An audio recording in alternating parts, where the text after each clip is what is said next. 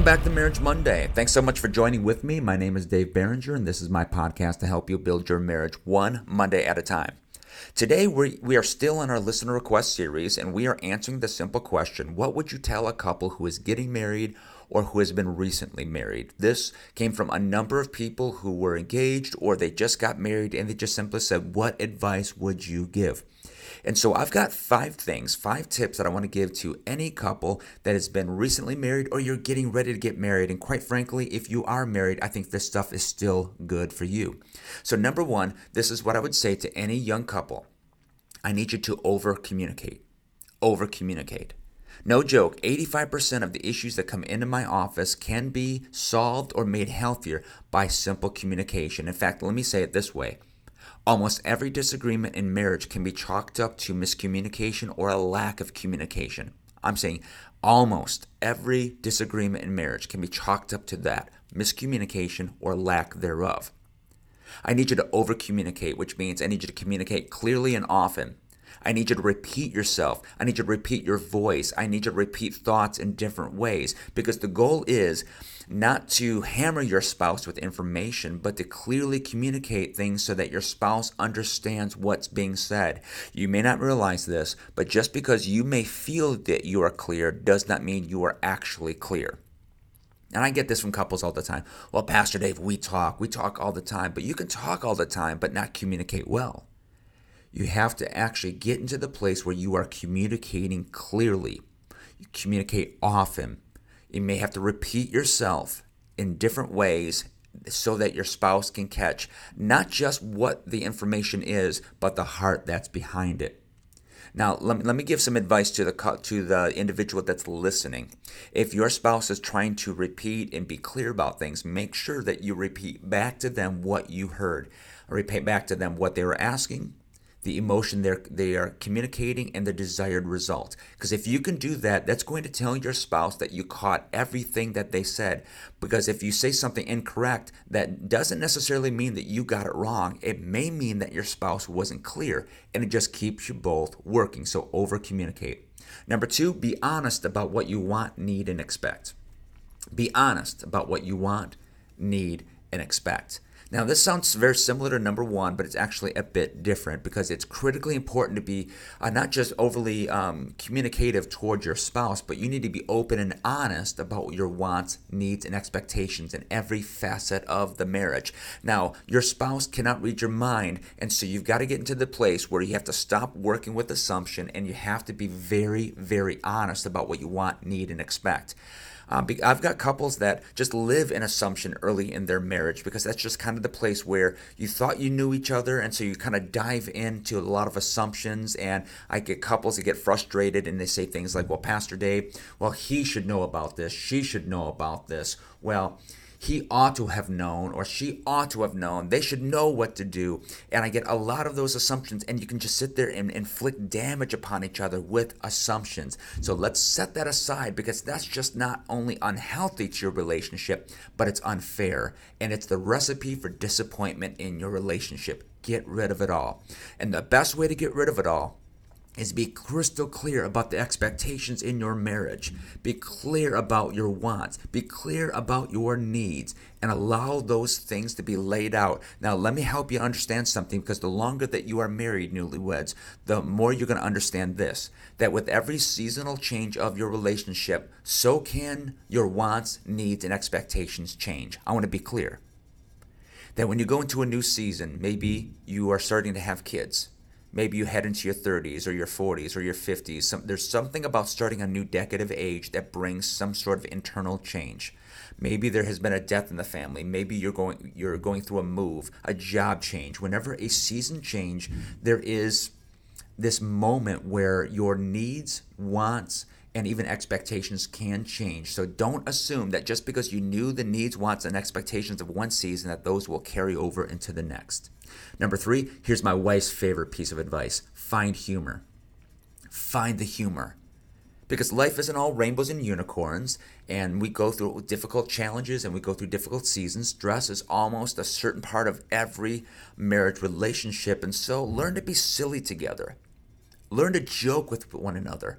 Watch funny shows together. Uh, if you see a funny meme or a funny YouTube, text that or send that to your spouse. Get into the habit where early in your marriage that you are trying to find ways to make each other smile and bring laughter into the relationship. Everything in life does not have to be taken seriously. I want to repeat that. Everything in life doesn't have to be taken seriously. Learn how to laugh with one another. Learn how to laugh things off. Learn how to take things a little bit lighter that are really light issues and don't take things so serious. Number four, establish rhythms and traditions. Establish rhythms and traditions.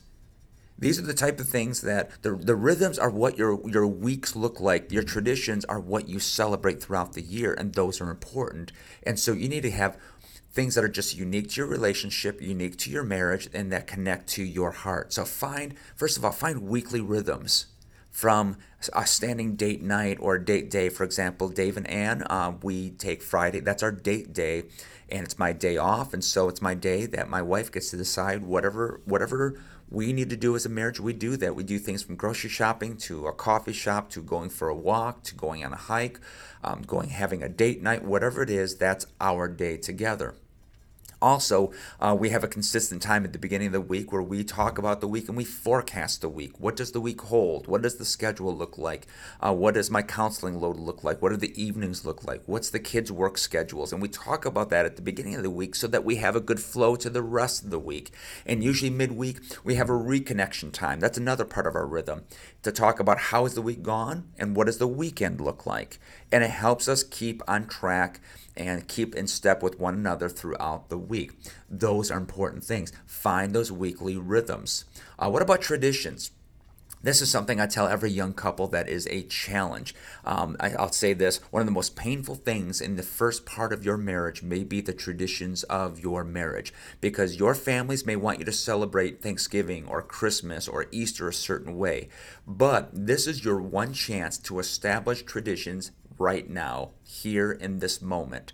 Um, this is something that Ann and I wish we would have done early in our marriage is set up boundaries, not against our families, but a boundary that just simply says, we're going to do this for ourselves for Christmas. We're going to do this for ourselves for Thanksgiving and have a tradition that, that we could have. And then after that, find ways to celebrate with the family. But we really didn't do this well early in our relationship. In fact, I remember having a family Christmas, and our it was in our second year of marriage. It was our daughter's first Christmas. And it was almost 20 years from that point that we woke up on Christmas morning and celebrate it just as a family, just because we were bending around what the rest of the family wanted to do.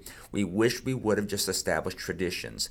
Uh, but you need to ask your spouse how do you guys celebrate holidays? How do you celebrate birthdays? What are your expectations about those traditions? What are you thinking that that that we would like to do as a couple and ultimately as a family? And then also what does the outside family want us to do? And you need to find ways to get through those first couple years because you're going to have pressures, but after those first 2 years, you will have established your traditions in your family I can't say they're just always going to be okay with it, but they're going to understand this is just what you do.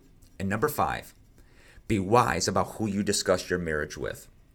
Be wise about who you discuss your marriage with. Man, I've I've had people that have just never learned how to not talk to everybody about their issues. In fact, let me give you some simple advice. Never talk poorly about your spouse or your marriage to just random people. I don't care if they've been your bestie for years. I don't care if they've known you for a long time. If they are not Christ centered, if they don't love you well, and if they're not going to be objective with you and speak truth to you, they do not deserve to have that information. And because if you just share with anybody and everybody the issues that are going on in your relationship, this is what's going to happen is they're going to hear things about your spouse and they're going to hold on to that negativity and they want release that negativity because you got to release it and then you walk away and you find reconciliation, you find peace, you find reconnection. But that person that you release the information to they don't get to be a part of the reconciliation process. And so you need to make sure that your information about your marriage, you need to make sure it's private, it's precious and it's not aired to anybody with listening ears. Should you have trusted people? Absolutely. They need to be objective, they need to be wise. They need, to, be, they need to be able to have permission to speak into your life and to speak into your marriage, and they need to have a Christ centered heart. But those people should be very few and not just everybody. Don't hamper, don't hinder people's life with your negativity and your hurts. You have to have outlets, but you have to be careful about who those outlets are. So, those are my five things. So, make sure, like we said, over communicate, be honest about what you want, need, and expect, find the humor, establish rhythms and traditions, and lastly, be wise about who you discuss your marriage with. That's all I've got for today. Hope you have a great week. Have a great Marriage Monday, and God bless.